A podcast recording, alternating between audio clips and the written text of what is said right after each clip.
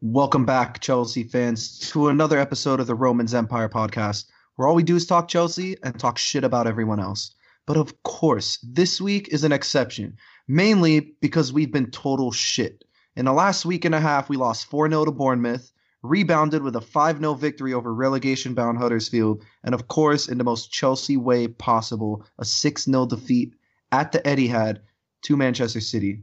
Who should be held accountable? The players? The manager? The board? Roman himself? Well, here, here to discuss that and debate, as always, is Andres, aka SS Blues CFC, and Mr. Sambagherzadeh. Boys, despite the lack of cohesiveness at our football club, how was your weekends?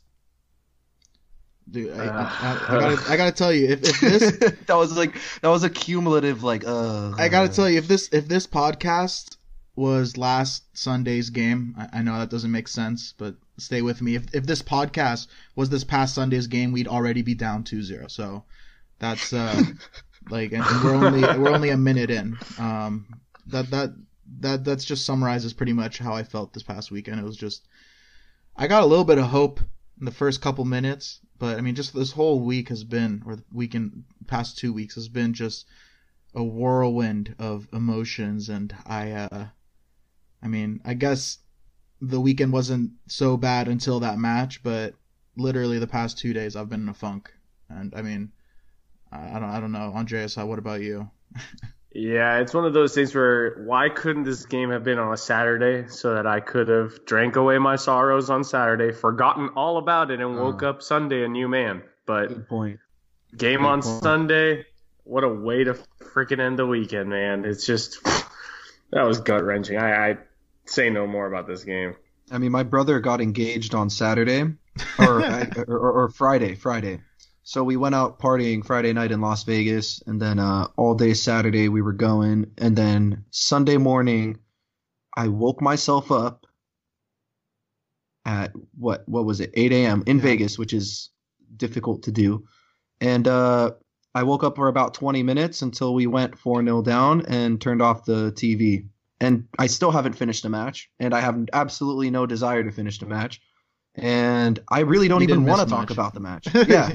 I mean, like, that's the thing is like today I was like, oh, fuck, I really, like, do I really have to record right now? But the nice thing is, we got a shit ton of Twitter questions this week, yeah. and we're actually not even going to discuss the city match. We're just going to discuss these questions, which some of them have to do with the city match, some of them have to do with Chelsea's clusterfuck as a whole. So uh, I'm, I'm just I'm just looking to let off some steam right now. It's Uh, yeah, I- I think I think I mean I just want to ask one question, uh, and I think it's the most it's the only real question you can ask about this game. I just want to know what the hell happened. what what do you guys think? What what was the the the cause of all of this? Andreas, you want to go first? Sure, man. Um, it happened, and it's the same thing that happened at Bournemouth. We, our team gets punched in the mouth once, and the players just sit down and are ready to throw in the towel. Simple as that. We're talking about, like you said, minute two, minute three, whatever it was, minute four. The, the point is, we get scored on. There's 80 plus minutes of football. Get your ass up and fight back. It's it's that simple. Have some just freaking cojones and go out there and try to earn it back. But nope, Man City scored on us. This is it. We're not going to come back. And uh, sure enough, 4 0 at halftime. And let's be real, whether we came back from the second half and a new team, a new 11, we weren't going to score four goals on Man City. This game was lost in the first two or four minutes because we don't have that fighting mentality anywhere down the, this team nowhere. It's it's that simple. It's you can blame tactics, you can blame it, but if the players don't want to play, why even show up? I wish there was an option to, to just walk out, just be like, hey, we'll take the three 0 loss, we're forfeiting, we'll we'll try again next week Yeah, because it's pretty that's essentially what they humiliating did. to have to play the full ninety minutes. Like, I, I would, I would, if I was a player, I'd prefer to just like end it at halftime, be like, all right, you guys won, like, let's go home. That's essentially what they did. It was just Yeah. yeah, it was I don't know what to say. I think I think we got a clear view of how much the team regressed since the first city match at the bridge. We we fought adversity in that match.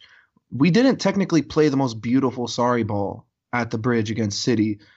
We we were good moving it. We were, we were really good moving it out of the back and transitioning into attack, but we were sitting off of them for much of the game and and playing this tight, compact formation where they just couldn't break us down and, and, and we were hitting them on the counter and we actually had spells of possession because City was getting frustrated and they were getting tired and we're just seeing this team completely capitulate under pressure. There is no desire, there is no will, and there's nobody in the squad that can fight back. Now, this must be the most or the least reactionary Chelsea team I have ever seen since I even started supporting them. Um, my my main issue is that growing up watching Chelsea, we've had this spine. We always talk about it. Peter Cech, John Terry, Lampard, Drogba, players that have balls for one, but two, this this never say die attitude. That's just pure leadership. And I don't see any of our players doing that. I don't see any players being upset at the situation and taking it out on the match itself.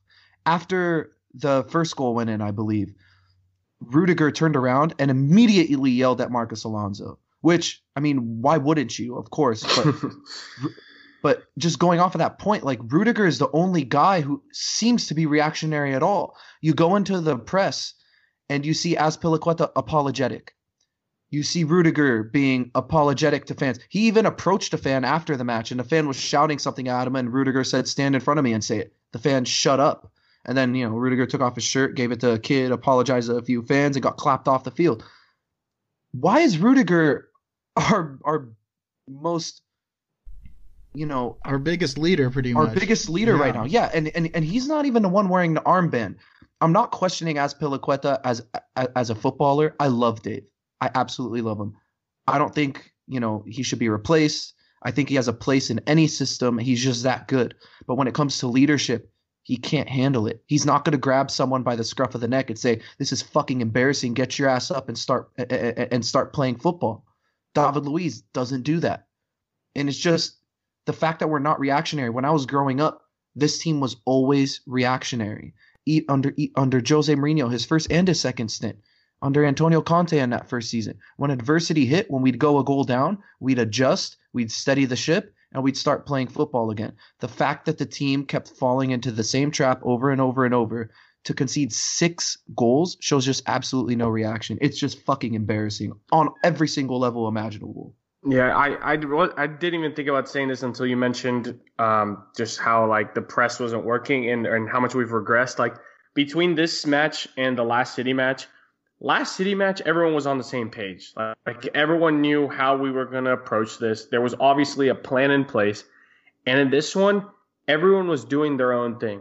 Literally, there's there's pictures coming out of our midfield pressing high, but then our back line is staying at a low block and we're gifting these half spaces to the most dangerous front three in the Premier League and expecting not to get punished. Like there's there's a lot going on right now that it's it's a share of blame all over, but there was no execution of, of whatever sort of game plan there was they were trying to implement. It it was just awful. It it was awful. It was awful in, in terms of attitude. It was awful in terms of execution. It was awful in terms of in match adjustments. It was awful across the whole. And I think I think the mid-match adjustments and also just the starting eleven selection is something that should be questioned a little bit. I mean, Cho wasn't even on the squad. RLC, Christensen, Emerson, all three of them on the bench.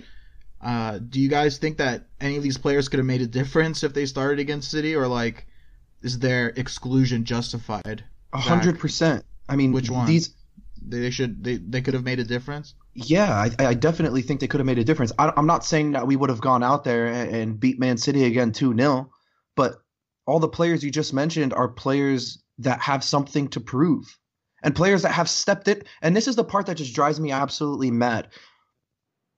All RLC Christensen and Emerson, every single time they've stepped on the pitch this season, we've only had good things to say about them. They have they've really only done well. Christensen's last appearance, he was brilliant. He's growing into his role. He looks more confident now. He he played that he he, he played an insane ball. Uh, what was it? A week and a half ago, or or two weeks ago? I, I keep forgetting. To uh, who was it? Pedro. That that beautiful. Di- or I'm sorry, not Pedro. Help me out here, guys. It was, was the uh, yeah, yeah, yeah. Callum Hudson-Odoi, another player that needs to prove himself. RLC steps into the side. Maurizio Sarri subbed him in as a right winger in this match. Tell me why Jorginho doesn't come off Kovacic slots into the Regista role, and RLC becomes one of the three midfielders. Why is Callum Hudson-Odoi not in the squad? Are we really trying to keep him at the club? And again, Emerson, if all this hoopla about Maurizio Sarri telling off Marcos Alonso in the dressing room after the match is true, then we should really never see Marcos Alonso on the pitch again, as long as Maurizio Sarri's manager, right? Emerson has to step in and he has to do well, which he has done all season. I'm not saying we would have won, like I said before, but this would have made a difference. Having another player out there, a, a, another player or two, will give you a nice little spark. Look what happened against Huddersfield when when Higuain came in. I mean, he was he was brilliant. The players responded to it. Wow, now we have a class striker. Let's play football. We smashed them 5 0. Against City, Higuain was really the only person that was trying out there. Every time he got the ball, something was happening, right? Like he'd hold up play, he'd look for link up, there were positives from his performance, but I look all over the pitch and there was just nothing. The fact that these guys haven't started, and the fact that Maurizio Sarri goes out into the press and says these players are difficult to motivate. I have trouble motivating them. You know, they're not buying into the system. They're not this. They're not that. Well, then switch it up. Why are the same people playing every single week, week in and week out? Emerson finally broke into the squad, had three or four decent matches all in a row, and then he gets dropped for Alonso, who has an absolute nightmare. What about Ross Barkley? Ross Barkley had a huge dip in form from October. Where's Loftus Cheek been? If Loftus Cheek is healthy enough to be on the bench, Andres, you said this. If he's healthy enough to be on the bench, then why isn't he starting that match? Even if he could give you 40 or 50 good minutes, you have to start him. You have to know your best players have to play against City. Like it's that simple. And it's just, it baffles me time and time again that Sarri continues to make the same team selection, the same substitutions. Everything is like for like. There's no adaptation. There's no changing things up. You look at Jurgen Klopp, came in 4-3-3, this this uh, heavy metal football. Yeah, he he developed a decent squad. He made the Champions League final playing that system, but he had to change things up this year. Roberto Firmino wasn't scoring enough goals. Mo dried up a little bit. What does he do? Changes it to 4 2 3 1. Look at Pep Guardiola when he first came in. How many different formations have we seen Manchester City play since Pep Guardiola became the manager? At least five or six. Three at the back, four at the back, two at the back, inverted fullbacks. Uh, freaking uh, Kevin De Bruyne being converted from an attacking midfielder to like a proper number eight, working on both sides of the ball. Aymeric Laporte becoming a left back. I mean, he just makes things work. He adapts the fact that we're not adapting is our downfall this season. It's just it's just so ridiculous to me how how time and time again we just make the same mistakes. Yeah, and and to touch on that, like I hate to bring up Pep again, but the fact that he's playing a left back in Zinchenko, or uh, sorry, an attacking mid in Zinchenko as a left back, and it's still working. Obviously, like there, there's just oh my god, we're just so so many miles behind the leading teams in this league now. But you're right, like Christensen hasn't done anything wrong recently. Emerson has always played decent, if not great. Um, Loftus Cheek has been a shining light in the season in terms of our midfield. And Callum Hudson-Odoi's numbers are ridiculous for the little amount of time he's played. The point, regardless, yes, these guys are youth and inexperienced, but your typical 11, these guys that should know your system and know your tactics, aren't executing it. End of story. They're not doing what you're trying to tell them to do. And if they're not going to do that, screw it. Put in the guys that are at least going to try to listen, mess up a couple of times, but they're going to try to bring out to the pitch what you've been doing on the whiteboard. Like it's you just got to do something. You got to make some sort of change. You you mentioned it. Take out Jorginho if he's getting absolutely destroyed by athletes in the midfield. Don't suge- out- don't suggest that to Sarri. He'll be offended. right, Alonso. The the whole the whole first goal. The dude's head is it's like when you coach three little three year olds and they're playing with butterflies on the field. What the hell was he doing just casually jogging infield, like gifting the whole left side of our defense to Bernardo Silva? Like those are the areas of the field that Man City literally like drools over. It's just such stupid mistakes from these players, and yet they get to start week after week. If Barkley gets another start after gifting, literally gifting Aguero the third goal, I, I really don't get it. Like I, I've been defending Sarri about his election because, oh, you know, Chelsea managers don't get the time. But dude, your time is running out. This is the time to make a change. Like we don't know how much time Sarri has anymore because of the history with our board. So yes, your squad's not Napoli or the squad for perfect Sarri ball, but this is your team. You agreed to go coach this team. Like use the players you have. Simple I think the thing that drives me crazy is that so I mean, and I, I'm not I'm not an advocate for Sarri to get sacked whatsoever. I want him to last through the season, and I want the club to put out a statement saying that they support him fully. I'm all for it. But what confuses me more than anything, and like, yeah, I mean, I'm a, I'm a soccer coach, but I coach a youth club team, and we're, we're the furthest thing from any sort of legitimate, you know, footballing side. But even an amateur coach like me could look at what Sarri's doing right now and say, why why is there no adjustments mid match if it's just not working? Why can't you just sit all the players down in a dressing room, go over the tactics, go over the formation, go over whatever you need to go over, how you're gonna play the ball out of the back through the midfield, how you're gonna get it out wide, how you know when are your wingers gonna cut in, all the, all that stuff. Why can't you just go through that with the squad and say, look, we're gonna do this, we're gonna plan to do this all game. If it doesn't work, after 50 something minutes or 60 minutes, I'm going to make this change. And this is how we're going to tweak it a little bit. And that change doesn't need to be drastic. That change could be as simple as, all right, uh, we need a little bit more ability, more mobility in the midfield. I'll pull Jorginho off and I'll put Kovacic at the Regista role, or I'll drop N'Golo Kante back and play with you know a double pivot with with a true number ten, or it could be how about you know uh, Hazard stops tucking in inside and exposing that whole left hand side? How about how about we just have him stick out on the left and, and all the way on the um, all the way on the byline to stretch out defenses, open up spaces in the middle? Why don't we bring Loftus Cheek on? There's there there's no tactical adjustments.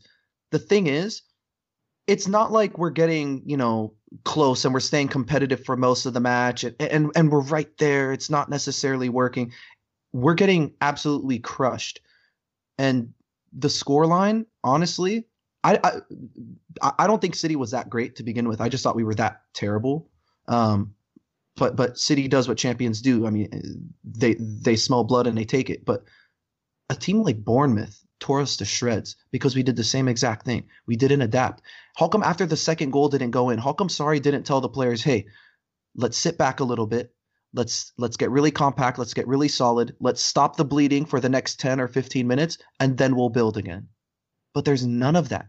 There's no in-game management, and that's the part that just drives me absolutely insane. There has to be some some sort of in-game management, right? I mean, I I feel like I feel like I sound crazy, but at the same time, like fuck, like fuck, I'm I'm not crazy. We're all seeing the same match. If if three or four goals go in and a half, what does that tell me? One, the players aren't trying, and two, the manager essentially gave up. I mean, because that's that's basically what I got from it. Why not tell Kante to sit a little deeper? Why not tell Ross Barkley to sit deeper? Pull your wingers back.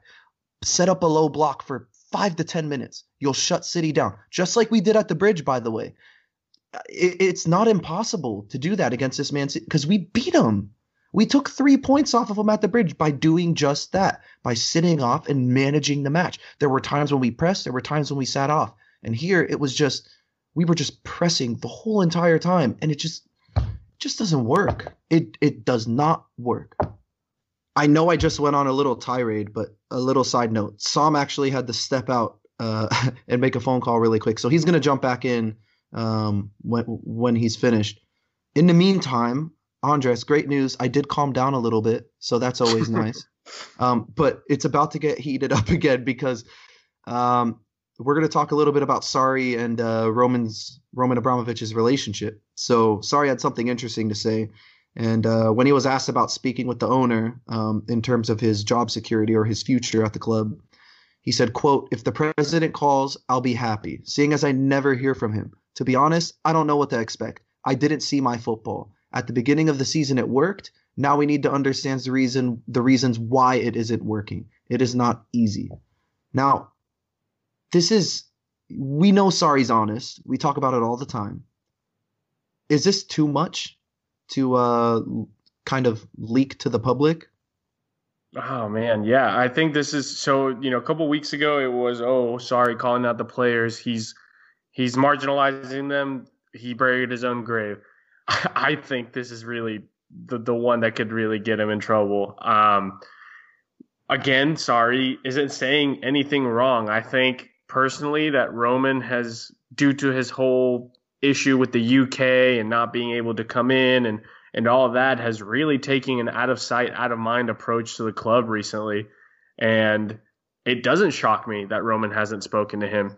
And it also doesn't shock me that Sarri is upset that he hasn't spoken to to Roman. He like like he said, there is no he doesn't know if he's going to be here for three years. He doesn't know if he's going to be here next month. Uh, the the fact is, if you don't have that that security or at least that sort of relationship with your boss, like how are you going to know if you can try something else out to see if that'll stick? If the first thing they might do is just cut you at the knees and tell you it's time to pack your bags. I I think it's very risky for him to do this. I I probably wouldn't have done this. I wouldn't have advised him to do this but it does show a little bit from the fact that there is such a disconnect in all levels of the club, whether it's ownership to management, fans to players. There's just disconnect left and right. And that's kind of what I took away from this quote. For me, um, and again, Roman has given us everything, right? Fuck, we, we, we named a podcast after him. But it's absolutely criminal for me to own a football club and not have any sort of relationship with the manager or the players or the fans to keep the fans in the dark for this long. Basically, I mean, shit. I, I, I, honestly can't even remember the last time Roman made a proper statement. Um, but but just to keep us in the dark for this long and to keep a manager in the dark this long, especially after you romanticized about playing beautiful football for God knows how long, because we all know that this is what Roman wanted. He wanted to play beautiful, attractive football. He brings in a manager to do that and has absolutely no relationship with him. That's poor management, isn't it? Yeah, easily. I mean, it's it's strange because the legal it, it stinks that these legalities between the government and him is affecting him as an owner because Mourinho had a relationship with him. Hell, mm-hmm. even Conte did. Roman would come to practice, speak to the players, speak to the manager, have dinner with the manager. Like I, I compared it when I was speaking, I think, to a friend of mine that he's like the Jerry Jones in terms of ownership with Chelsea. Like it, it's kind of similar how he's so involved, and his involvement sometimes is our, our was our issue, but now it's the fact that he's not involved whatsoever.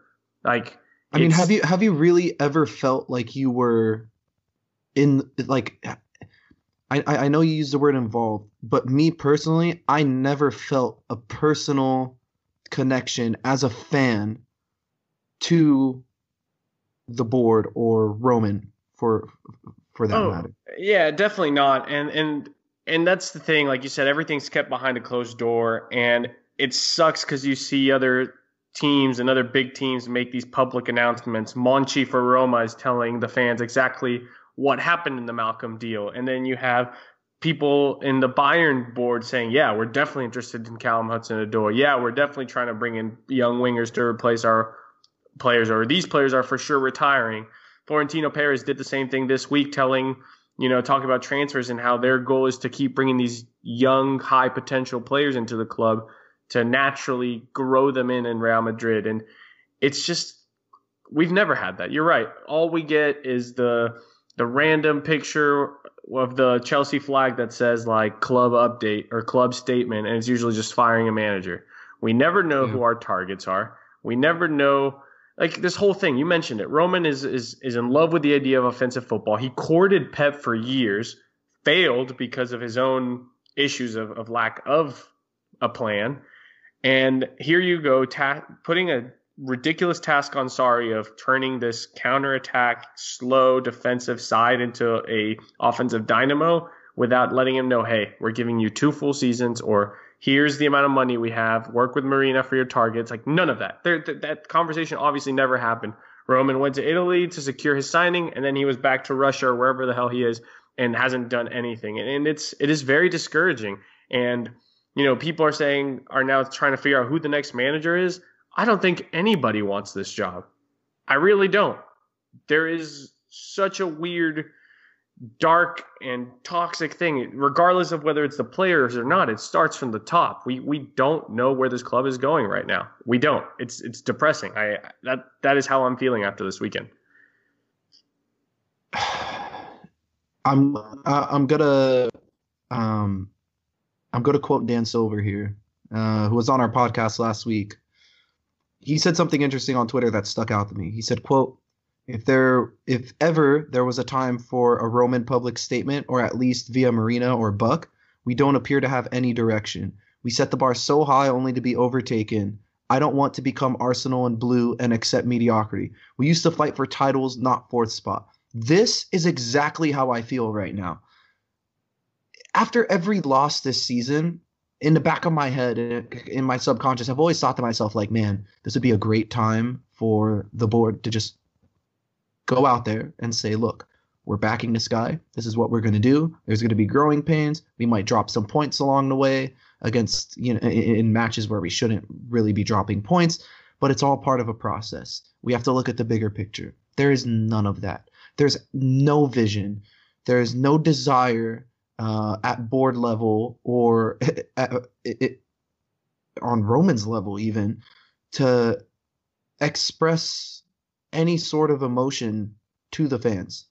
Show us you're angry at the situation. Show us that you're trying to remedy it. Show us that you're going to back Sarri or show us that you're going to sack him. Don't keep us in the dark for all this bullshit that's going around. Because here's the thing we have become the punching bag of the Premier League this year. And uh, you could argue that we've been the punching bag for years on end. There's a way to change that narrative. If there's more transparency in what the club is trying to do in terms of the style of football that's being played, uh, what what our goals are, what types of players we'll be targeting, that changes the whole entire culture of the footballing club, but it'll change the culture of the media. The media will stop being able to leech off of us, off every single story. Antonio Conte started our preseason this year. And that's something a lot of people forget when they go and bash Sarri because he didn't really have a preseason. And I'm going to repeat it. Antonio Conte started our preseason. That is just there's no way that any other football club, top football club, I'm using my air quotes because right now I don't think we're a top football club, but there's no way that a top football club will let that happen. The manager was on, Conte was on his way out after the cup final. Yet we kept him over the summer. We listened to all the rumors. We listened to all the bullshit going around that the media, everything that the media started, we listened to, we fed into it. It turned into this whole narrative.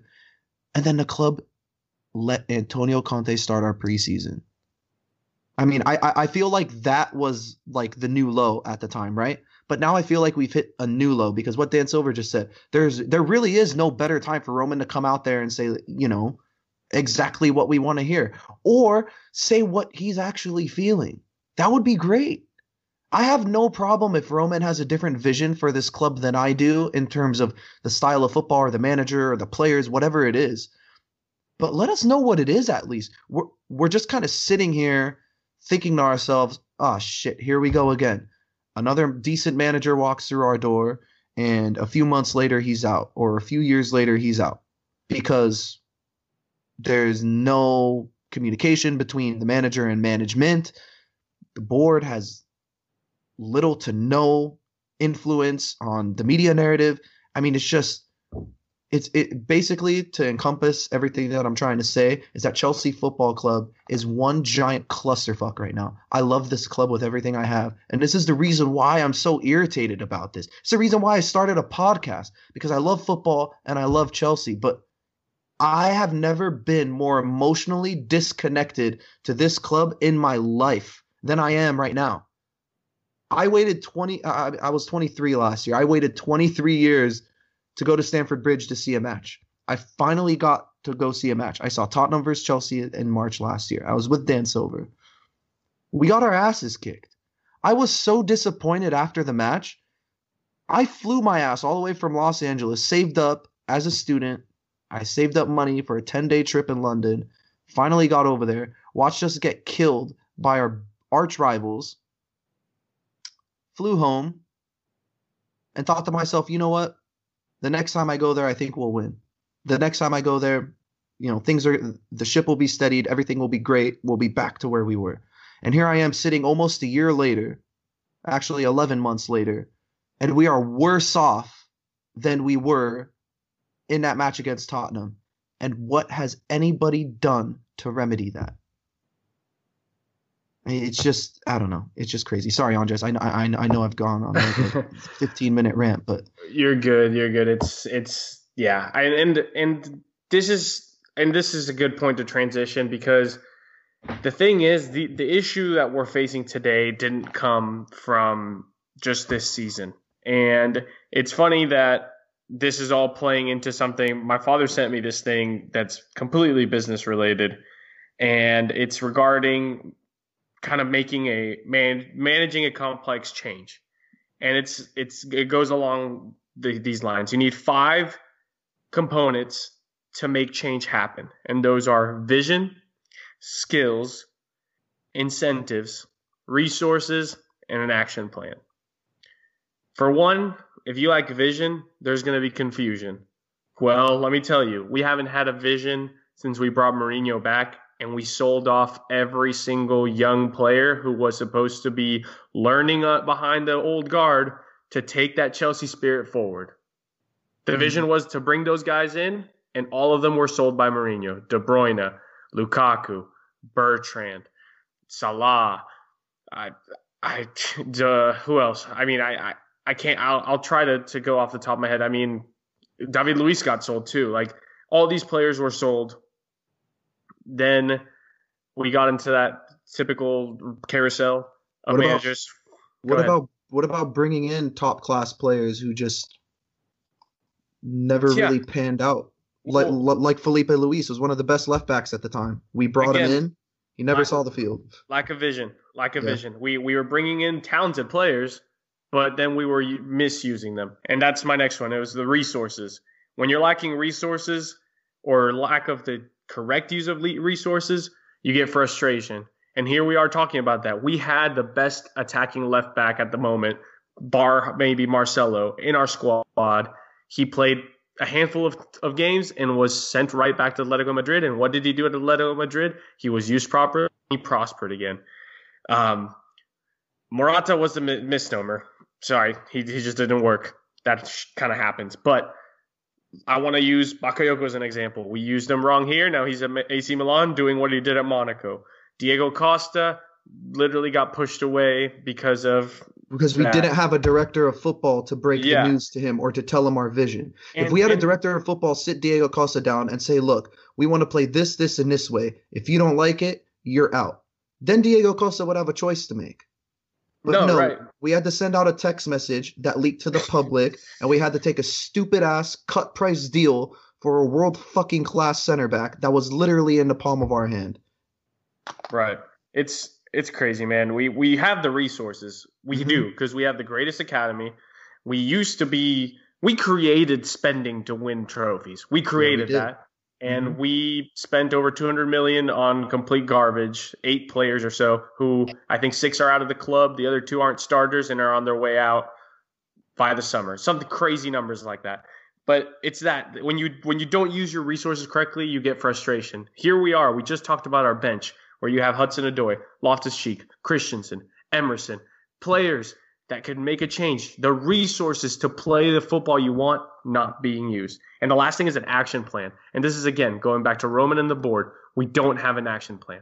We don't have a plan, and when that happens, you get false starts. We started the season well, hit a bump in the road. Now we're off the railroads. We've given up on Sarri ball. We've given up on the system. We're a bunch of individuals where the midfielders pressing high, the defenders are playing a low block and gifting all the space in the world. And now the the manager is about to get fired again. Those all those things need to come through to to make changes happen. And right now, out of those five things, we lack the vision, we lack the resources or the proper use of the resources because we should be using them, an action plan. And now I'm even questioning if we have the right skills. Some of these players are, are disappointing so badly that I don't even know if they're the right people. So, out of the five things you need to successfully put in a huge change, we may have one and a half. And people are wondering why Sarri's failing or why the players are failing and who's to blame. it starts at the people making those decisions. And like you said, a director of football would be such a God given thing right now. Someone that Roman can be like, you know what, this guy knows football. I trust you. Let's make a plan. Let's make put it to work. But we don't have that. We won't have that. And that's what's going to bring us to mediocrity in the next five years. Those yeah, those things that I just listed. It's uh there there's a lot of different ways to tackle this this issue, but I mean you you you got it spot on. It's the people that are making the decisions that should be held accountable. Who hired Maurizio Sarri? It was Roman Abramovich. Who fired our director of football? It was Roman Abramovich. Who decided that we don't need a director of football? We could just slide Marina in there and, you know, this lady could close out any deal I think we're in good hands. Roman Abramovich. We're not. The thing is, if you have an owner that I'm not going to say he doesn't care because that's not fair to him. We won a Champions League, we won a Premier League. What is it? 15 trophies in 15 years. I mean, we can't ask for anything more. But Roman Abramovich is sort of a victim of his own success here. He's come in, he completely transformed our football club. He made us one of the biggest clubs in Europe, not just England and he set a bar extremely high. But you you can't change your philosophy so drastically and have no plan put in place like you said. If you're going to change your philosophy, if if the club went out there and said, "Hey, look, we're not going to be spending 80, 90 million on players. We're not going to be competing with Man City or or Manchester United or Real Madrid or Barcelona in the market." Cool. That's fine with me. Do clubs like Juventus go out there and compete with those sides? Maybe once every three years. They just signed Aaron Ramsey on a free transfer. Andrea Pirlo, free transfer. Paul Pogba, minimal transfer fee when they bought him. I mean, you could go down the whole list of Juve squad and pick out maybe five or six players that are that, that are damn close to world class. Free transfers. You go to clubs like Real Madrid, what they're doing now. They're not spending that big, are they? I mean, yeah, they spent a lot of a lot of money on Vinicius, but they brought in a guy like Danny Ceballos for what 25, 30 million, and look yeah, at him something now. Something along those lines. And then you got Bayern, who mm-hmm. whose record signing is like thirty five million. Yeah, Coco and Tolisso. Yeah, and it's and it's just because they have a plan.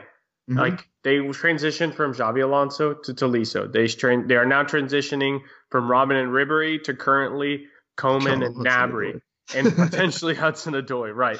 Um, I'm sure they have a plan after Lewandowski and Mueller. Like that's I'm sure they do. I'm sure Timo Werner oh, is probably like already mm-hmm. settled. Uh, Hummels and Boateng, they've got Niklas Süle already there, and Pavard is on his way. Mm-hmm. Um, Lahm left, Kimmich was already there. It's it's crazy. It's it's crazy that we had those things in place and we threw it all away for. And yes, again, you said it. We have trophies to prove for it, but we still threw it all away. Uh, there there was no long term planning, and while we did get all that short term success, this story of winning a trophy and then not winning anything the next season isn't going to last forever the way things are going because now the gap between us and the top is getting bigger and bigger. I'll and tell you, it's it's six goals. That's how big the gap is. Yeah. Six goals in ninety minutes. and it, it, it, it it's honestly it, it's honestly a travesty because you look at our you look at our starting eleven. I mean, there's talent there. There's champions there. There's World Cup winners and there's Champions League winners in our squad that started against Manchester City. But there's something so poisonous at the club right now. It's just that's the thing. I, I said there's so many different angles to tackle this from. It's if the club let the fans know or let us know, or don't even let us know. Let the manager know. Yeah. If we Where- don't know, fine. As long as the manager knows, cool. This Because- this this club epitomizes being a victim of the moment. At Yeah. the beginning of the season, all of us were saying getting maybe top four in a trophy is a great season. Then we went unbeaten for X amount of games, and we were the longest team to go unbeaten across Europe, whatever. And oh man, Sarri, praise the Lord, He is the Savior, and we will never have a great as great a manager as we have right now. And then came Tottenham in November, and the rockiness started. Now we're here today, and now it's the end of the world. Why was that vision from the beginning of the season already changed as of now? Like, what what happened to that? What happened to? Oh, Sarri, needs to clean up the former mess, and that's going to take a while. That that got thrown out the window so fast, and I mean- and that's and that's the issue in a nutshell. Like now we're Yeah. here, and and and that explains why all the things that I, we discussed just, just the past 15 minutes have happened and yeah simple simple as that we are as a club victims of the moment in the good and the bad and that is so sh- such a short term approach that we we're not going to be able to to catch up we're, we're going to fall to, to Europa League mediocrity sooner than later if changes aren't made but we question. probably have yeah go ahead is is as much as I fucking hate him because I think he's a shit pundit. Um, Jamie Carragher said we're turning into Arsenal. Yes or no? we're turning yeah yeah I mean, I I- I think it sucks to say. I yeah, I mean right now um we are turning into that because after this season we won't I- I mean again, I'm I'm putting worst case scenario here. We miss Champions League again, which means we have one less thing to bring players in because Less we'll have less power. yeah, less financial power as well as people want to go play Champions League. So those are two huge factors. We probably won't have the manager. So people, young, talented players who have seen what Sarri's teams could look like are not going to want to come here. And then We might not even have Hazard. let's be real, Hazard's gone. We, we're losing Hazard, and we might be losing our most promising talent, offensive talent too. So things are going from bad to worse. And and Jamie Carragher is right. Like if, unless something happens sooner rather than later, whether it's that public statement backing the manager or Chelsea saying, "Crap, maybe this, maybe changing this philosophy is just not for us, and we need to go back to like being defensive walls and and and fighters." Like one of those two needs to happen because we can't be in this ultimate lingo of who are we, what are we, because we're not going to go anywhere from that. We're not gonna we're not gonna rise to the surface, and honestly, we're just slowly, slowly sinking, and that's worse than just a quick death and, and starting from scratch. So I I, I want to move on because uh, we've taken up so much time. But I mean, obviously, it's it's shit that we we both need to get off our chest. I think this is like the best therapy. But I'm gonna I'm gonna throw out a question. This is from at Nick Lenartson on Twitter. Hey, by Super the way, guys, I'm back. Hey, how you guys Hey, doing? there he Hey. is. Sorry. Hey. I, So I had to wait until after you guys were uh, talking about whether we are Arsenal or not, just so I don't have to be associated with you guys having that conversation. I, I, I wasn't I wasn't a part of it, just to, for the record. what do you think, Sam? Yes or no? That's I don't think he wants to blasphemy. answer. That's blasphemy. Come on, come on, man. Yeah. It was, we're, it's bad, but it's not that bad. Come on. I like the loyalist approach. Uh, I, I I was just gonna jump into Nick Lenartson's question. I mean, let's just give this a quick yes or no, just for time's sake. But Nick Lenartson uh, tweeted us. He said, "Sarri to be or not to be. I get frustrated on how short time he gets to change things before people want him out. Does he stay? Does he go? Uh, Obviously, if he got sacked, it probably would have been today. I'll be shocked. I mean, today's Monday. We're recording. I'll be shocked if it happens uh, before the Malmo match. Um, but but but let's just you know at the end of the season what do you think happens? Uh, is he is he here or is he gone? I'm a little back and forth. I've been a little back and forth with this because, again, I think the ultimate question is who can we replace him with that'll be any better, and then also you have to understand that he did not build this squad, and if if we if we brought in Sarri for Sarri ball, then we need to provide him with the tools in order to you know replicate that kind of style of play. I mean, I, I, think that the players are annoyed with, you know, the actual tact, you know, the tactical precision. I think that, you know, the players that we have right now, I'm not, I'm not trying to, you know, diss on their ability because on most systems, they're wonderful footballers, but we, we just don't have the, the tactical players that, um, are required for this kind of a system. So I think you know a lot of times they're they're confused because they have to do they have to think about a lot of things going on at the same time because it's such a complicated system. So again, I, I think giving him at least one summer um, to try to bring in the right pieces instead of you know playing with the the leftovers from uh, Antonio Conte's time. it, it just it to me it doesn't seem fair. Um, I mean, this has just been the problem that Chelsea has had. We've we've haven't had too much patience with our managers. I mean, two three year stints. I that's that again. Still, that's that that shouldn't be that that reasonably. If if you want to be consistent club, that's not a good practice. But you know, even we're talking about just one season. Um, that's that's that's not. I just don't think he was given the right opportunity. And even even Pep said that even Pep came to Sarri's defense and said something along the lines of, "Look how long it took me to get the team mm-hmm. up and running." And I think I think didn't didn't I did I read something today? I don't know if if, if, any of you guys saw it also, but uh, Chelsea did talk to Pep before to try to sign him before he went to Man City, and oh yeah, requested all of these players, um, and that we weren't able to you know procure them. So I mean, this is like obviously, I'm not going to try to compare Pep to Sarri at least yet, but I mean, as any manager would want players to fit his system, and he didn't get that. And I think that a lot of the blame does have to go to the board. You know, I mean, it's just, I mean, we, I don't want to just repeat because we've talked about this probably almost every episode, but it, a change needs to happen. I know Michael Emenalo, he's available. Uh, I heard he's a pretty good uh, technical director of football, anyone who who knows anything about the sport just needs to get on board because right now clearly there's there isn't anyone there that knows what they're doing. Yeah. I uh, I, I, I wanted. Oh, sorry.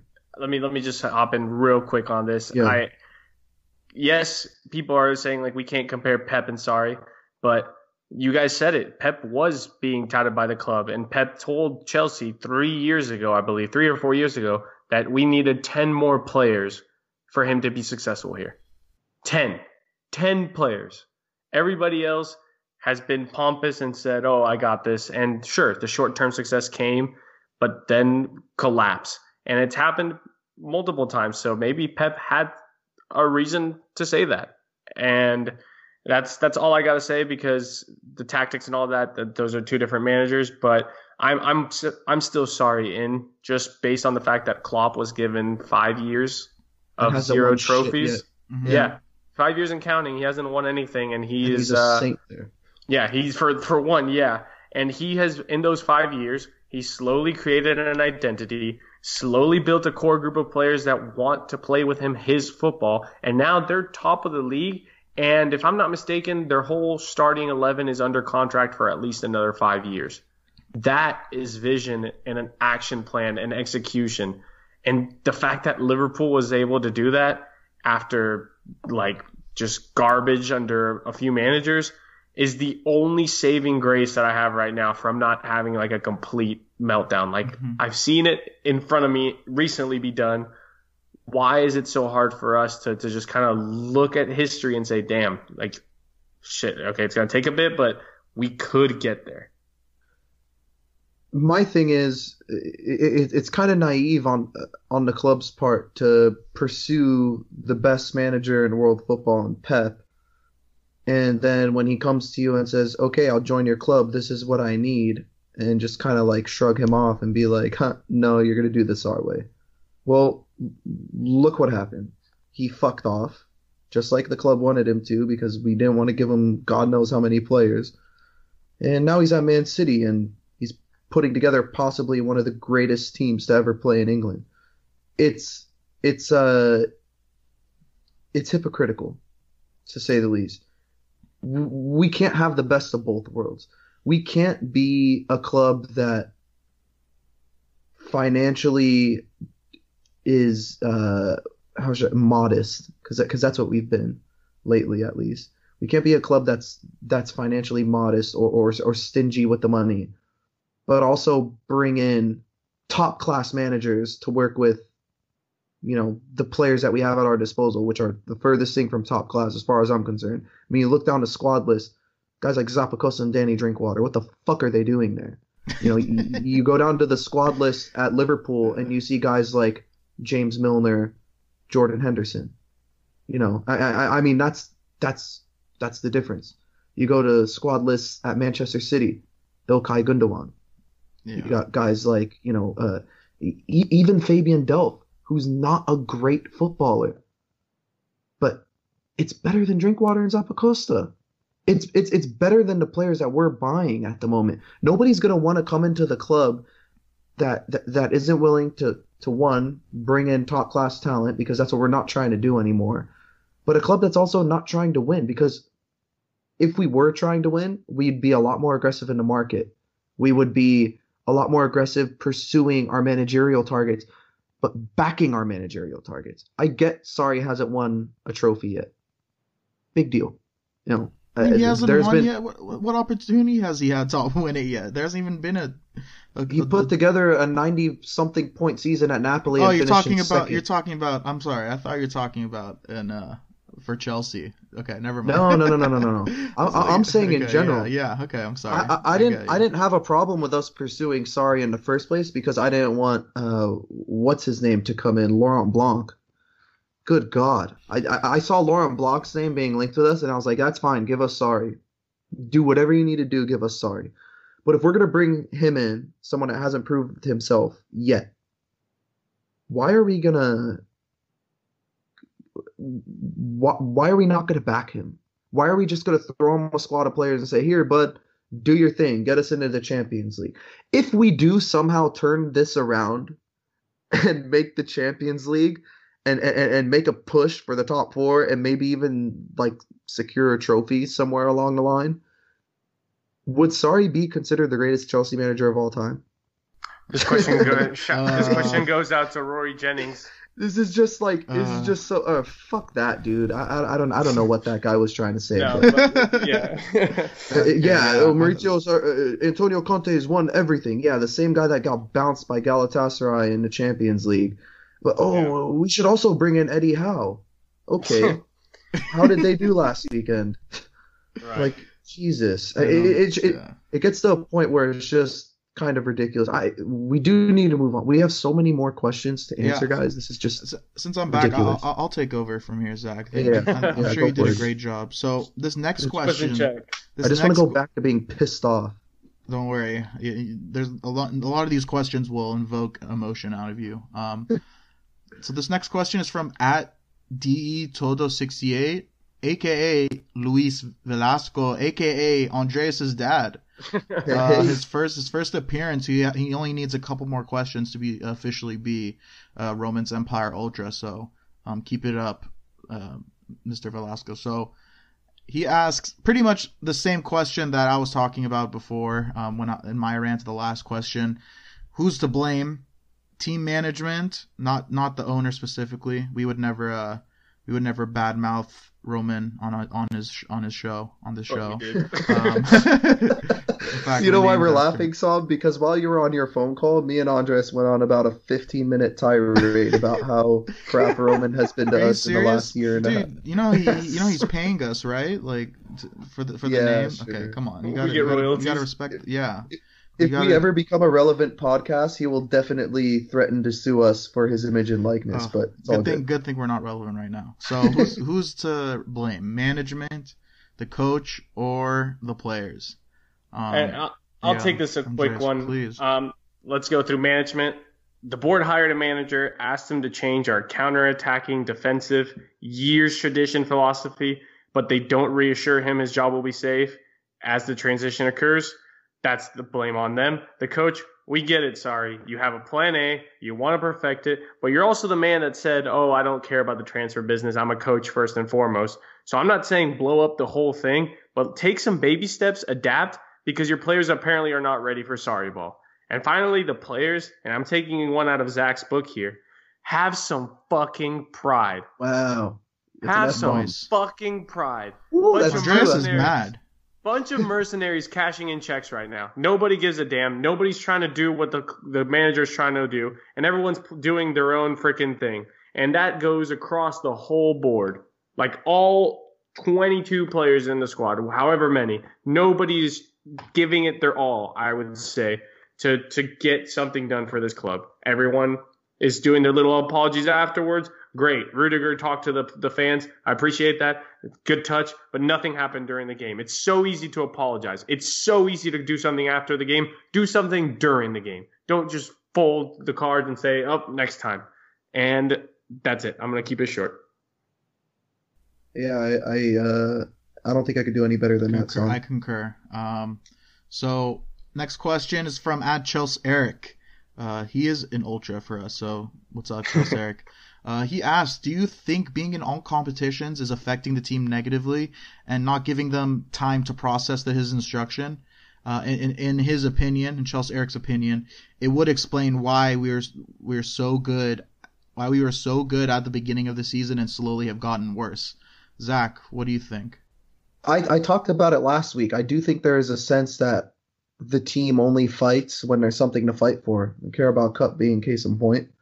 Um, but that that shouldn't be an excuse. The the fact of the matter is if none of the players give a shit in the league, which seems to be the case because we haven't really seen I, I don't want to say all the players because you know guys like Kepa, David Luiz, Rudiger, Dave. I mean, those guys clearly care about the team, right? They they care about results. They're great professionals, but these guys are playing like they all know that they're out at the end of the season. We are not going to flip 9, 10, 11 players in the summer. It's just it's it's not going to happen at all. And these players should know better. If you want your move, if you want to leave the club, play for it. You are the best advertisement for yourself. You're going out there week in and week out. If you really want to leave the club, if you don't care, show other clubs why they should have you. If you're going to keep playing like shit and you're going to keep showing absolutely zero emotion or reaction on the pitch, then I'm sorry, nobody's going to want you. If you think you're going to get your big move to, you know, uh, an elite Italian side or French side or Dutch side or Spanish side, whatever it is, prove it. Show show them, show your future employers that you're good enough to be on that team. But yeah, I mean, I going back to the question, I do think that there there definitely is an aspect of complacency when the team knows that they're not fighting for the Premier League this year. Yep, I agree.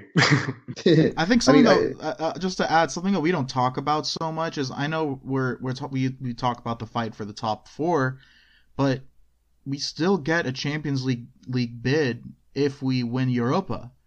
Um, so I think something that also should be discussed is, you know, right now I think the favorites are Chelsea and Napoli.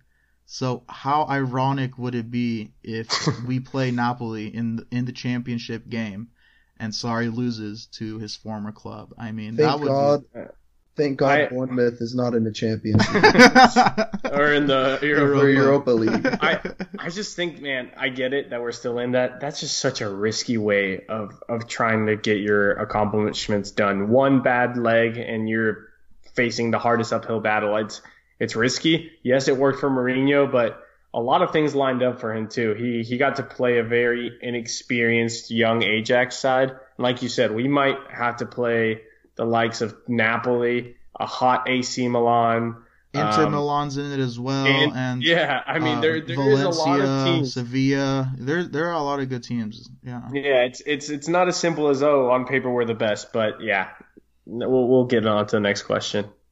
Um, so next question is from, uh, is from Dom Conde at Dom Conde.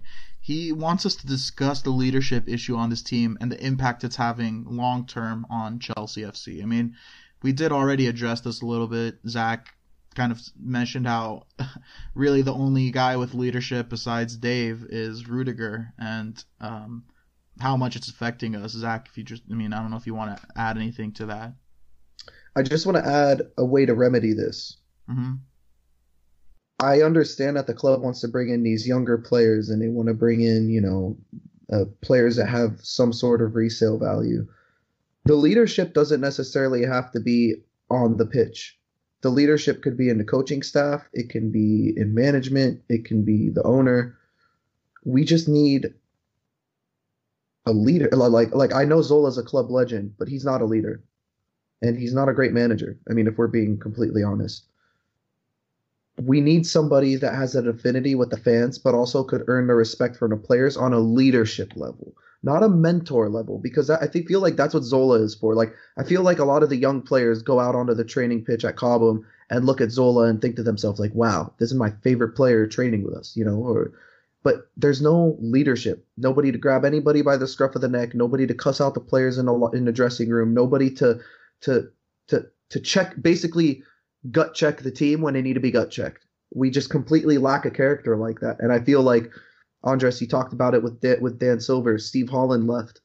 He was a huge influence on the players in terms of leadership, and then we had John Terry leaving, huge influence in terms of leadership. I mean, that's just two instances in the last year that we haven't really replaced that are absolutely massive voids at the squad Yeah, or in I'll, the squad. I'll give my short take, and I mentioned it before. We had a plan of bringing in these young replacements: Lukaku for Drogba, De Bruyne for Lampard. Um, at the time, David Luiz was supposed to just stay after John Terry, and he was shipped out. Yes, he's back, but he was supposed to stay. We had Bertrand for Ashley Cole and Courtois for P- Peter Cech, and we fig- we saw how that one turned out. But we had a core group of players who were supposed to be understudies, grow through Chelsea's uh, lines, eventually take over, and they were supposed to be this new spine that saw former success, that wanted to bring more success. We sold them all off and brought in new players. There is no proper Chelsea in the squad right now. That's just Wow. my opinion. Yeah, spot on. Honestly, Uh, yeah, yeah. I, again, I concur. Um, so this next question is from at angry Chelsea fan. Aren't, aren't we all um, angry Chelsea fans? So, Preach. so this comes from every single Chelsea fan in the world. Um, he asks, everyone in the Prem knows our left side is the weak link each game. Embarrassing, we keep running out Alonso and Barkley. Surely Emerson needs to start from now on. No. Uh, Dave also past his prime. Need to address the fullbacks in the summer desperately. Andreas, I'll start off with you. I know that was a lot, but uh, yeah. yeah. Um, I do not want to see Alonso start another game. Period. I, I don't care if that quote earlier was was funny and it was fake or whatever. But all I need is to rewatch that first Manchester City game, and and that's all I need This goal. I mean, Mm-hmm. that's all I need for that. You're a defender first and foremost, and you obviously don't give a damn about defending. I don't want to see that. Barkley Barkley might need a hiatus. I I think his brain is in a completely like wrong place. He was maybe just trying to do too much. I don't know what he was doing, He- but he's still a toffee at heart. He he just want he wanted to yeah, yeah he just wanted to screw over Liverpool by Liverpool, giving yeah right. I don't want him starting either. Loftus Cheek or Kovacic in that spot over Barkley rest of the season. Emerson's been doing fine on the left side. I yeah, I'm with him on that. In terms of addressing fullbacks in the summer, we have three young fullbacks in our squad already who are out on loan who could do a part. I'm not saying they're the starters. I'm just saying that because they're young, they might be moldable into what the team needs to do. And Ola Aina, Reece James, especially, or even Jay Dasilva. So th- some of those guys need to make it in the squad, even if they're not the starters. Again, we need to bring in a new spine of Chelsea talent that wants to do it for Chelsea, for the badge, and for the club. That's what I think we need to start with in the fullback position. Wow, shout out to Ola Aina scoring his first goal for Torino this weekend. He's having a great season, by the way. But like like he should definitely get like a, a proper look in uh, over the summer when when the squad joins up for preseason. But I mean, just just to address the question, yeah, Emerson over Alonso. I, I don't need to, you know, uh, emphasize that enough. Um, Ross Barkley, he's just not good enough. I know he's talented. I know he has this potential that could be tapped into, but Chelsea is just not the place where I could see that happening. Um, in terms of Dave being his prime, that rubs me com- the complete wrong way. Dave has been a scapegoat in this team for, you know, basically since shit started going sour but it kind of fade in and fade out, right? Like it seems like there's this merry-go-round of scapegoats, and every time Dave's name comes up as a scapegoat, I I, I, I get sick to my stomach because you're talking about arguably the best right back in the Premier League. tell me, who is an upgrade on Dave? I, that, that that's that's where I stand on this whole thing. If Dave is past his prime at 29 years old, which is completely outrageous for a fullback, who are we going to bring in that's better than Dave?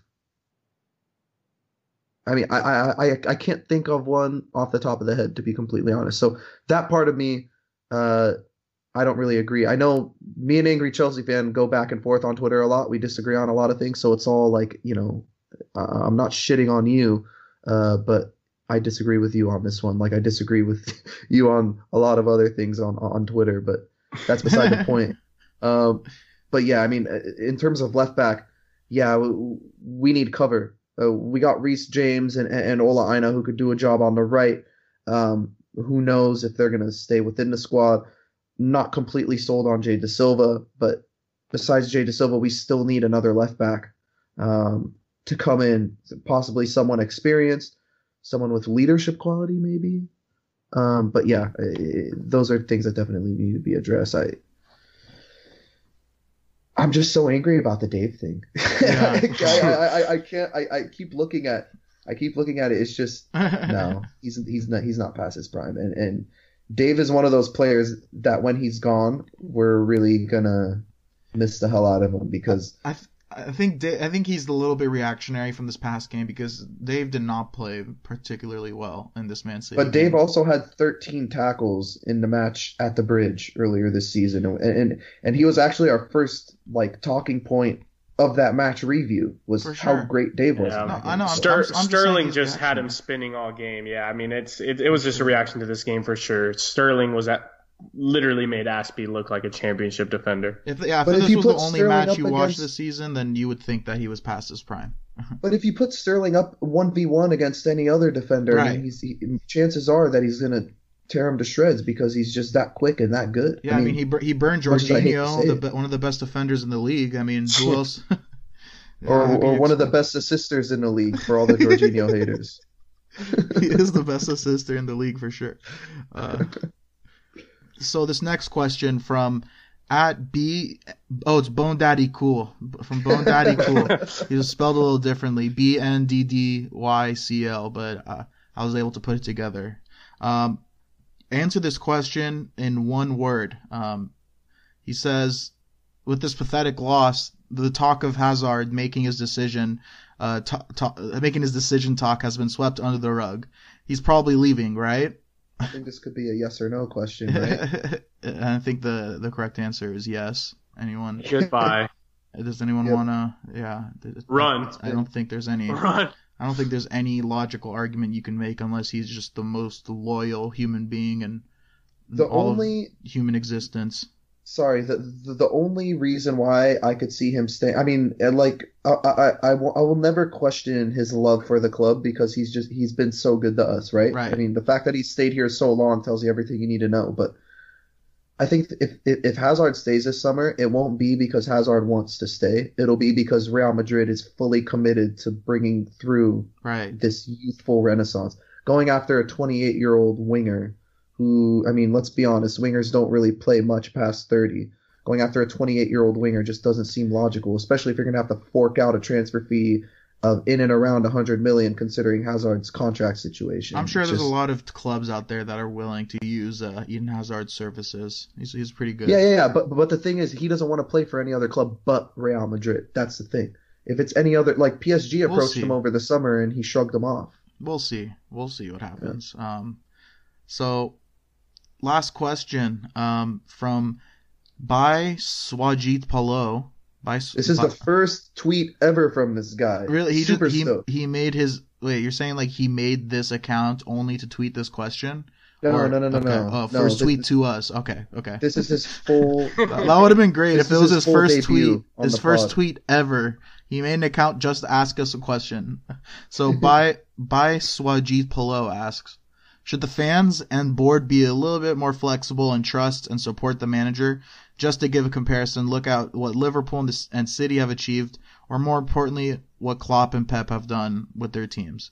Um, Can we focus this question more on the part where it says, "Should the fans be a uh, little more flexible?" Because we, I- we that's- did talk about that's the not board. fair. That- Gladly. Yeah, go ahead. I know Here- Andres has a lot to say about Here's this. all I'm going to say about this because I literally just I'm going to give credit to this guy on Twitter at CFC Writer. He says Mourinho out, Conte out, Sarri out, and then he posts a picture of a quote from Albert Einstein saying insanity is doing the same thing over and over again and expecting different results. Uh, Yeah. We just got to find the right one. Come on, there, she's surely out there. Right. Wow. So this this could speak to to the board and to fans asking for a new manager, but this could also speak to Sarri to say, hey, sorry, we need to make a few changes. Right? So yeah, interpret it however you want, but this Albert is this is Chelsea in a nutshell. that was Albert Einstein who said that. Yep. He's, uh, yeah, he sounds like a pretty smart guy. I'm gonna go out there. Apparently. I'm just gonna go out there and address the part about fans. Okay, now being a fan of a club doesn't mean shitting on them 24/7. It doesn't mean shitting on the players. It doesn't mean when when, when things go sour, completely turning your back against the crest. No. Look, if if this team turns it around this season, I'm gonna get behind them. If Marcos Alonso starts next match, despite all the shit we've talked about and despite the performances and blah blah blah, I'm still gonna hope that he does better. I'm still gonna hope that he does well. Same thing goes for any of those guys: Ross Barkley, Kovacic, Jorginho, any of the scapegoats in the side. But if you're gonna go out on Twitter and just post absolutely belligerently stupid, stupid shit like sell all the players. They all need to go. Uh, we we need to clean out house. We need a new starting eleven. You know, bring in bring in Tammy Abraham and and and bring back fucking Nathan Ake and you know uh, promote all these youngsters and, and Billy Gilmour and blah blah blah. No, that that that's not the way football works. And and and for one, and for two, number two, this isn't FIFA where you can go out and be like, wow, this guy Tammy Abraham has a 87 pace or 87 sprint speed. Whoa, maybe we should throw him up top. We're 88 pretty slow. It doesn't work like that. It, it, it just does not work like that.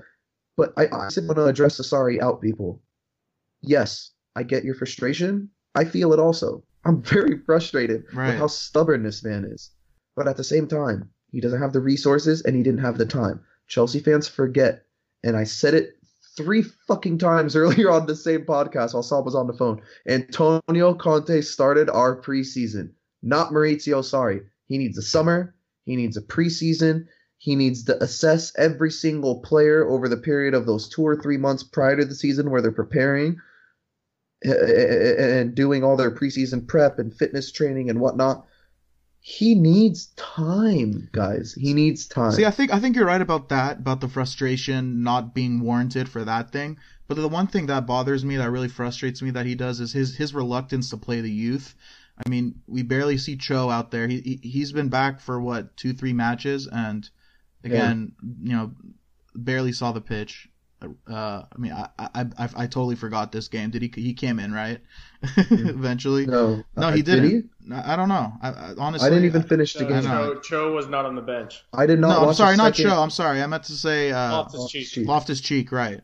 Uh, but still, I mean, like, it, it, and I just think that is the one thing because you can't you can't make the excuse by saying that oh it's you know it's not like FIFA mode you can't go get these players because these are players who are on the team and have shown a lot of potential and promise this season. You know, it's not like oh I want to see how they're you know how they can develop. I think that they are ready to impact the team right now, and uh, I've seen only positive. I mean I know most of the games they play in is against lower tiered teams, but still like he's not giving him a chance in the in these bigger games. Uh, which I mean, I guess you could you could argue that you know you don't want to trust them for these kind of games, but we're losing them anyway, so it doesn't hurt, you know.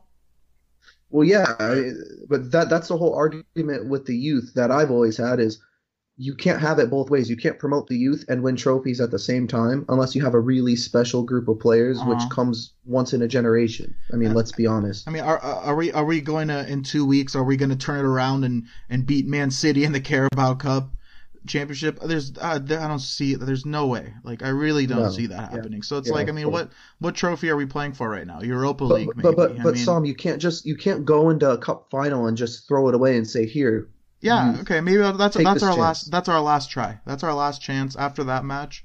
I, I only I only want to see players who are 23 and younger playing. Okay, no no one over the age of 23 is allowed to play. it's just it, it, it's it's it's just such a touchy subject because like I said, you, you can't have it both ways. But now we're at the point where just things aren't working with our experienced international World Cup winning, Champions League winning, Premier League title winning footballers. God, that sounds so fucking stupid when I say it out loud, doesn't it? like this squad is so talented. Why why why why are we here right now? But I mean, at the same time, we're dropping points, we're not getting results, and we're not putting in performances. So yeah, I mean, throw in a youthful player in there. Look what happened with Arsenal this weekend. I'm going to use them as an example, as much as Chelsea fans hate it. You know, uh, Hector Bellerin went down and he's out for the season. They brought in uh, Maitland Niles on the right hand side, youth player, got bedded in under uh, at, at, the end of Wenger's reign. He had an assist for a goal this past weekend. That was a pretty fucking nice cross, and he looks like a proper footballer. But they would never know that if Arsenal would never know that if Wenger never gave him his chance. Mm-hmm. And Unai Emery, who's an experienced manager, comes in, identifies that talent, and identifies that oh shit, I could actually use this guy and brings them in slowly but surely. And now he got called upon because of injuries, and he's stepping up to the plate and he's putting in proper performances. I mean, it's it, it's just it's working. We don't have a plan like that in place for Callum Hudson-Odoi to to steal the words out of Andres' mouth. We don't have a plan for that. Guys like Loftus Cheek. Why are we looking for a Frank Lampard successor? Uh, I mean, let me rephrase that. There's no other place to look for a Frank Lampard successor besides Loftus Cheek, right? Mm-hmm. Yeah.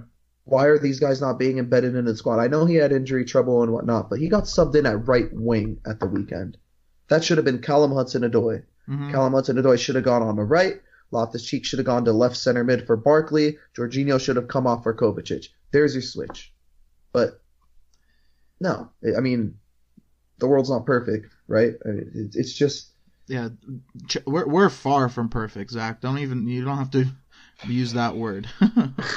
Believe me, I, I'm aware of that. Um, I mean, like like you can't write a book. I mean, I mean, you can't even make up a story about how how poorly run the club has been in the last four years. I, I could write a book. It would be it would be too depressing to write. I, I probably it would probably... it would literally be like one page long, and it would say Chelsea win title, next season, Chelsea sack manager halfway through, Rinse Chelsea repeat. appoint good sitting, Chelsea Fans hire complain. Antonio Conte, Chelsea win title, Chelsea sack Conte. like it's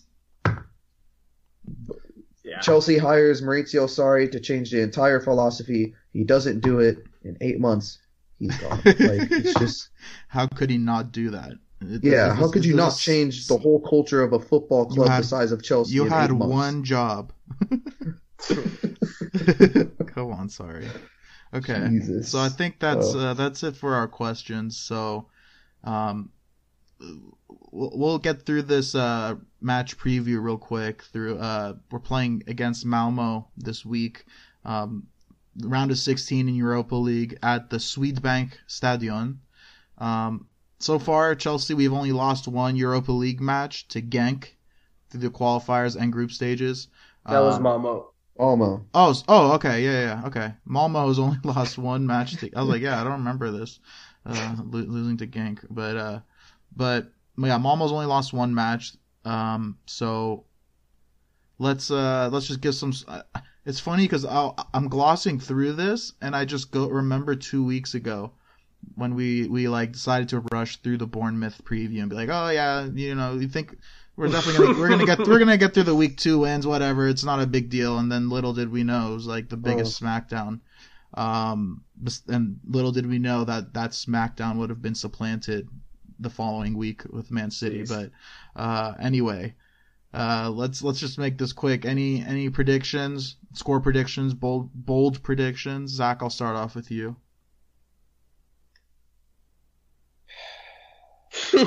No, don't say it, man. Come on. no. You know what? I'm I've had just I've gonna, gone through too much. I need. I'm- I'm gonna keep this to myself. My my real opinion. I'm gonna put out uh, an opinion for the pod just for good measure. I'm gonna go one 0 Chelsea. We we've really had trouble scoring on the road in the Europa League, um, and I think it's gonna continue against Malmo. Um, yeah, I was gonna say the same thing. I don't think we're gonna come in and batter Malmo. I really don't. I think that I think they're we'll do it at the bridge. maybe right. I think we're gonna go back to our typical starting eleven for the Europa. So we'll probably see Ampadu Christensen, Zappa Emerson. Um, we'll probably see Kovacic, uh, Loftus Cheek, probably Kante rather than Barkley. Barkley does not need to step on the pitch, and then we'll see you know the Giroud, probably Willian and and Loftus, uh, not Loftus Cheek, sorry, Callum Hudson Odoi, just because Pedro played this weekend. So I think that's what the eleven will be. I think more of the same. Uh, I don't expect a reaction just because we haven't been getting those as much as we need them. So it, I'd be pleasantly surprised if we tried something differently, but I don't think we will. It'll be 1 0. It'll be scrappy. And yeah. I honestly would prefer like a one 0 victory to like you know four 0 SmackDown because if we destroy them, it's just gonna give me false hope again that we can turn it around this season. Uh, I don't know if, if my emotions can handle that anymore. I, I, I want I want I want to be more realistic about the rest of the season. And if we smack down this team, I'll be like, all right, see this is this is the Chelsea team that we've been waiting for this whole season. I knew Sarri only needed one more week to get it together. This is you know this this is it. We're Oh, top four God. lock is a lock, oh, and then we lose. my heart you know. hurts. Um, it's it's it's been a rough season, guys. Um, but I mean, I feel I feel like I, I feel like I'm 15 to 20 years older now than I was just the past couple, just the past six months have done that. it's just us. crazy because the reason why the season's so bad is not because of where we're at, because we're in every competition and we're one point from top four. It's just the negativity in the air surrounding absolutely every small bump. You know, like players don't want to adapt. The media just is already banning. Sorry, it's just it sucks right now. Like if you put any other team right now instead of Chelsea and the situation we're in right now, people be like, yeah, they're doing pretty well for themselves. But because it's us, because we know what our true potential is and where we should be or what we could be, it's a pretty it's crazy how how this can be so depressing when it should be more of a positive outlook. I mean, that pretty much wraps up this week's episode of the Romans Empire podcast. Was that monotone enough? Did, that was did rough that, getting through. I'm not gonna lie. that did that like get? Do you think that'll get through to our listeners? I think How that the- depressing this I think they'll was. appreciate the the the the lack of enthusiasm because that's that's that's what they've been accustomed to after watching Chelsea play the past couple weeks. I want to end it. You know what? I'm gonna end it on a high, guys. We're one point off the top four. Stop. We're stop. still Cut in the bullshit. three cup competitions. I'm not counting the Premier League, and that's basically all the positive that there is at Chelsea Football Club right now. But it's positive nonetheless, and uh, Yeah, I, I can't think of anything else positive. This Just- is actually just- so just so sad. End it, man. Can we just Try to Yeah. keep the just try to keep the blue flag flying high in your hearts, guys. Yeah, just the blue flag flying high. See you next time.